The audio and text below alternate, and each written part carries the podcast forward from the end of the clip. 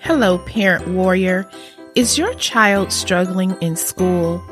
Are their reading problems making them feel like they are not as good as their friends? Maybe their self confidence is low and they would rather just quit trying altogether. If this sounds like your child, I can help you.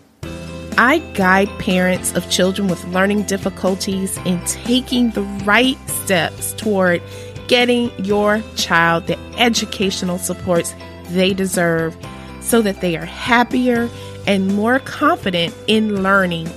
Let's get on a call. Schedule your free 15 minute consultation today at jessicashields.com. This is Parent Them Successful with author and licensed educational psychologist Jessica Shields. Your child no longer has to struggle. On this parenting podcast, we unravel the complexities of the education system, give insight into intervention services, and offer encouragement and tools alongside your parenting journey. It's time for your child to thrive. Welcome your host, LEP educator and mom of four, Jessica Shields. Hello, and welcome to the Parent Them Successful podcast. I am so glad you are tuning in. Today, I'm going to be sharing with you five things you should do to raise grateful children in a day and age where we often encounter children who may be acting out in a way that just sends the message that the world owes them something or where children are never satisfied with what they do have, it is even more important that we teach our children the importance of gratitude. Wouldn't you agree? Even if you find your own child isn't appreciating what you've given to them or doing for them and they're acting increasingly spoiled, right? It's important to realize that you can actually change this pattern at any time. And so these five tips are going to be helpful to any parent who finds gratitude as an important character trait. And of course, I am going to leave you with a loving reminder and a challenge at the end. So stick around for that. All right. Now, I'm going to jump right into these tips because I think it's so important that we really understand what it's going to take. And these are five things that you can do right away. You can do one at a time. It doesn't really matter. So the first one is you ready? Say no. Say no to your child because it's okay to say no. I know this might be hard at times. It's hard for me, but it's also necessary because no, hearing no, it teaches them that they will not always get what they want, and that is okay. There are many ways that you can say no. Sometimes it's no. Sometimes it's, I'm sorry, but that's not in our plans at the moment. Sometimes it's, I understand that you're frustrated, but this is the best decision at this time. So saying no isn't always the word no, but it can be. Mom, can I have? No, we are not here to buy this. We are specifically here to do X, Y, and Z. Saying no can look many different ways, but you don't want to give in all the time to their begging and, and whining because of course they'll think, oh, I can beg and whine again and then get what I want. And after a while, you have a child who's not grateful.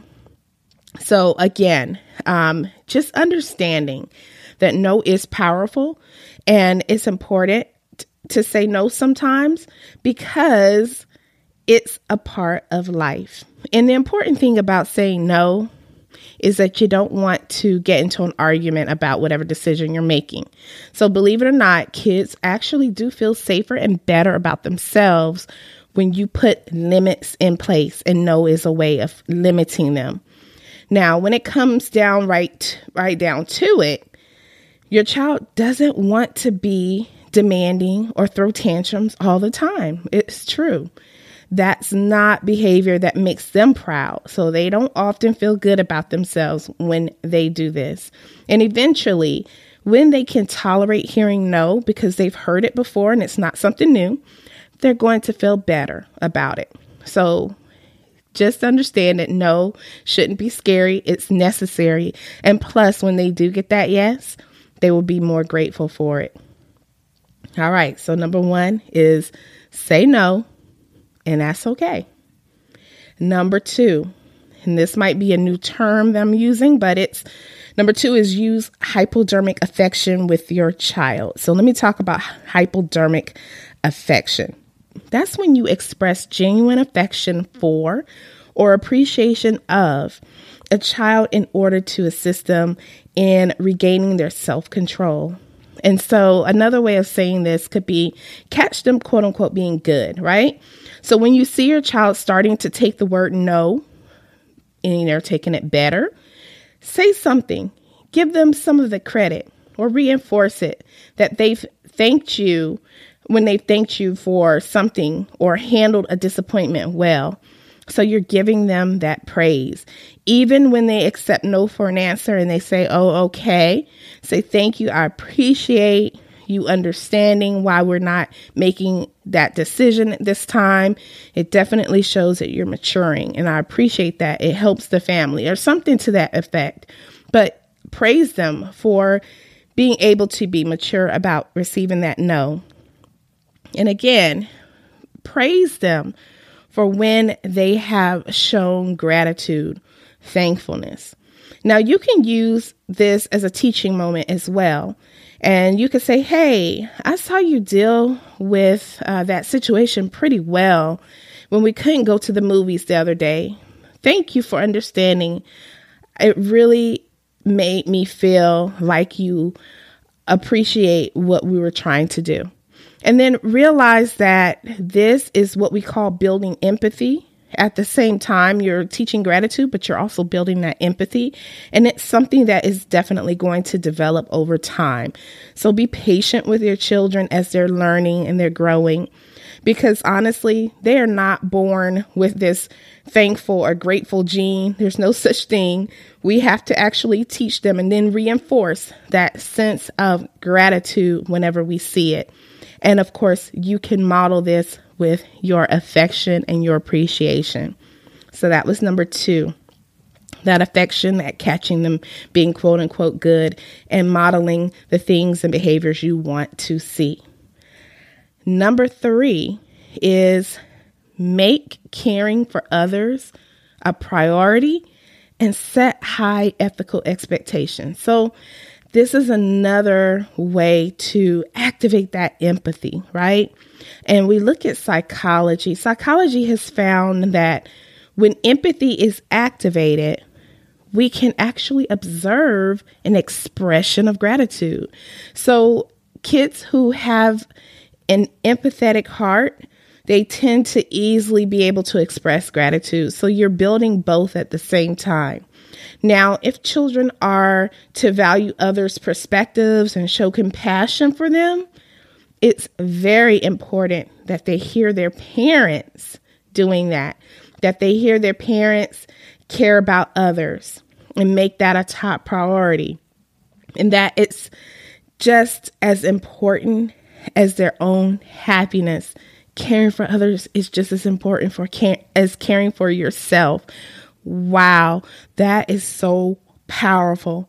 Now, even though most parents say that raising caring children is a top priority, often children aren't hearing that message. And you wonder why? Because those messages aren't often clear. Consider, say, a daily message that you send to children about the importance of caring. For example, instead of saying, the most important thing is that you're happy, you might say this instead the most important thing is that you're kind and that you're happy.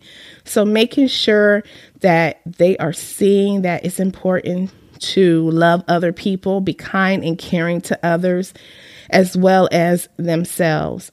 And help your children understand that the world doesn't revolve around them. How do you do that? It's is making them or helping them to understand that, you know, it's important to have concern for others above overall happiness. And here's an example insisting at times that children turn off the TV and help around the house, right? There's nothing wrong with that. Insisting that they be polite even when they are in a bad mood. Just because you're in a bad mood doesn't mean that you go around hurting others and hurting others' feelings. Maybe it wasn't their fault, but they should not be in the in the way or the pathway of blame or in the pathway of a bad mood, right? It's not someone else's fault even if you're in a bad mood, hey, you can still be respectful. And then here's another um, helping them understand that they do not need to dominate their airways when they are talking to other children or adults. Give other people a chance to speak to. Have a two way conversation versus just talking all about you, your interest, and what you want to do. So, making sure that they know how to have those social interactions that include other people, other people's ideas. Not that they are giving up on their own ideas, but they are sharing equally, right? Um, have you ever run into a kid? All they want to do is talk about everything that they want, but they never consider what the other person might be thinking or feeling. And I know that sometimes we see this with our kids on the autism spectrum, but these again are teaching moments because these skills can be taught. These are basic social skills for any child on or, or not on the spectrum. And they can be taught how to listen and then respond and also equally share. So that's definitely something that is going to help them build that gratitude, that heart of gratitude, because now you're also building that empathy piece and listening to others' perspectives. All right, so number four. I love number four. It is perform acts of kindness. Have you ever met someone who is just so kind? They are just wonderful. They go out of their way. They want to make sure you're comfortable. Maybe they have some some of that southern hospitality. They just want to make sure that you feel good in the space that you're in. And you're like, "Oh, thank you." You know, it makes you want to be nice to them because they're being so kind to you. And if you think about it, that kindness is it's pretty much um, it's something that can be passed on. It is very contagious. So they say kindness can be very contagious. So think about it that way. When you're kind to someone else, then they feel that and then they want to show that gratitude, that kindness back a lot of times. And if you think about what we teach our kids, we say, you know what? Kindness overshadows meanness or uh, good can outweigh evil. But a kind heart can definitely trump trying to get back at someone or trying to get revenge or seek revenge. And so it's important that we teach our children how to perform these acts of kindness. Now, there are many things your child can do to show appreciation for other people, and it might involve returning a favor, like if they're really young, loaning a toy to a friend who is kind, right? yeah, you could borrow my toy and making sure they get it back, but also giving space to lend it to them. Or it could be maybe an act of service, like doing yard work for a relative or a neighbor. Uh, maybe it's someone who supports your child. Maybe they come to your child's basketball games and your child says, Hey, you know, you're always supporting me. Is there anything I can do for you?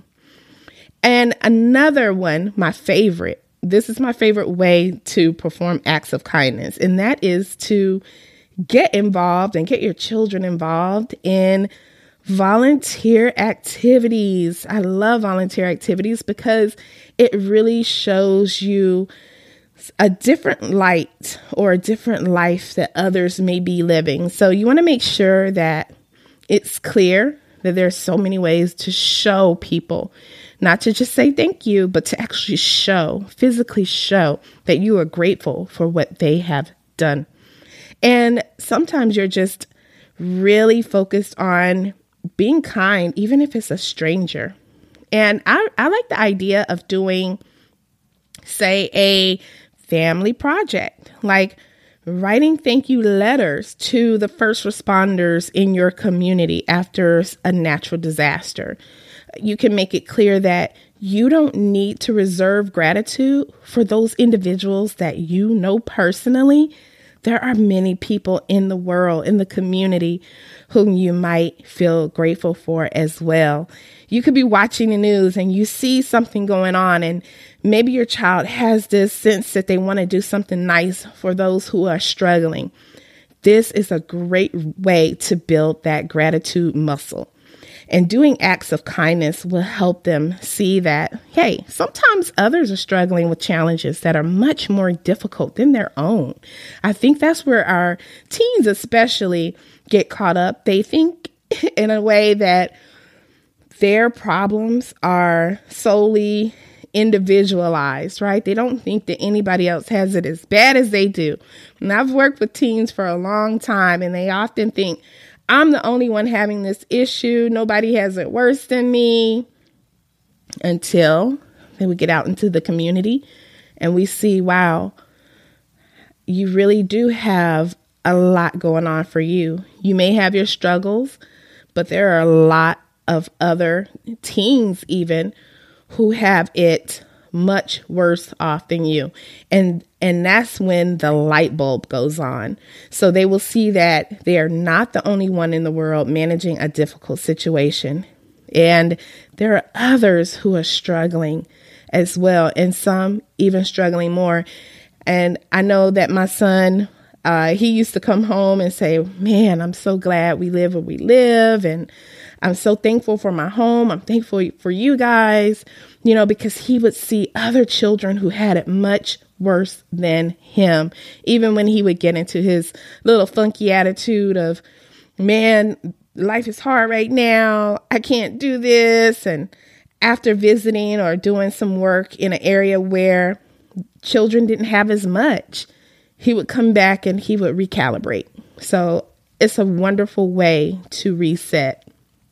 Now, number five, and number five is my other favorite, and I probably may get on people's nerves with this, but here it is. Number five, look for the silver lining. Oh, people say, Jessica, why do you always have to look for the good? I don't know. I just kind of do. That's just how I am. I don't know how I got to that point, but I say, why not? You know, why not look for the good, right? So you want to help your kids see that something good can come from difficult circumstances. Say if a soccer game gets rescheduled due to rain, okay, talk about the bright side of the situation. Maybe something like this. You know, well, at least we don't have to be outside in the cold. We could risk getting sick and instead we can play board games together at the house. That will be fun. You can still do something together. That's fun. You might also point out how to be grateful for what you have, even when it's no longer here. So, for example, you might say, It's really sad that our fish died, but I'm grateful we got to have him for six months. It really helped me learn a lot about uh, aquamarine uh, science or whatever it may be, or it really helped me learn responsibility, right? So, of course, you don't want to sound uncaring or callous, but you want to make clear that you can be both grateful and sad at the same time while honoring a loss. And I remember uh, knowing a young man who had lost his father when he was 18, and he said, You know, I'm very grateful that I had my father in my life for 18 years. Some people don't even know their fathers. And I thought, wow, this young man was so honorable, just the way he thought at that time in his life, you know. It makes you really think he had learned gratitude. Even though it was a difficult time in his life, a difficult season, he understood what he had, even in that loss. And so, uh, something that you can do, you can ask questions that help your child discover the potential silver lining in a tough situation. So, ask what's something good that could come from something hard like this. And it's not always the right time, maybe, to ask that question, but follow your heart when you're speaking with your kids and just feel out how they're doing in that moment. But again, that silver lining is so important, especially if you're in a really tough situation. T- situation, asking the question too soon again might seem insensitive. Like 10 minutes after failing a test, right? We don't want to do that. We want to make it natural. So definitely give some time before encouraging your t- child to look at the brighter side. And also help your child do this often. And that way you can teach them to begin doing it on their own and they will start to see that they have a lot to be grateful for, even in the worst days. And my mother used to always say, Jessica, is it the end of the world? It's not the end of the world. And it would just reset me when I was having my meltdowns growing up. And I thought that disaster had struck my life, right? It could have been something didn't go well at school, or, you know, maybe I didn't get the score I wanted, but is it the end of the world? It's not the end of the world. I'd be like, yeah, it's not. I guess life will go on if I didn't get the grade on the test that I wanted. And it did go on. So there's a lot to it's not the end of the world that even that message that my mom would give me when I would have my meltdowns during my childhood growing up. So just to recap, here are those five things I promise you should do to teach your kids gratitude all year long. Don't let this gratitude teaching be just Thanksgiving time or Christmas time. This is something you should be doing, period. And this is going to definitely impact their character for their entire lives. Look at who they will become and who they will be because you taught them gratitude. Number one, remember, say no to your child because it's okay. They need to get used to no sometimes. Number two, use hypodermic affection with your child to catch them accepting no for an answer or behaving in a way that is acceptable and and even maturing in hearing no. Number 3, make caring for others a priority and set high ethical expectation expectations. So making sure they understand that showing that caringness towards someone else, someone who supports you, maybe someone you don't know, is a way to not only build empathy, but to be grateful. Number four, perform acts of kindness anytime you want, on the spot, planned, whatever it may be. Volunteer, whatever you want to do, just to show someone else kindness in the world. Number five, look for the silver lining, even in tough situations. It's okay. The more they do it, the more it will become a part of them and a habit.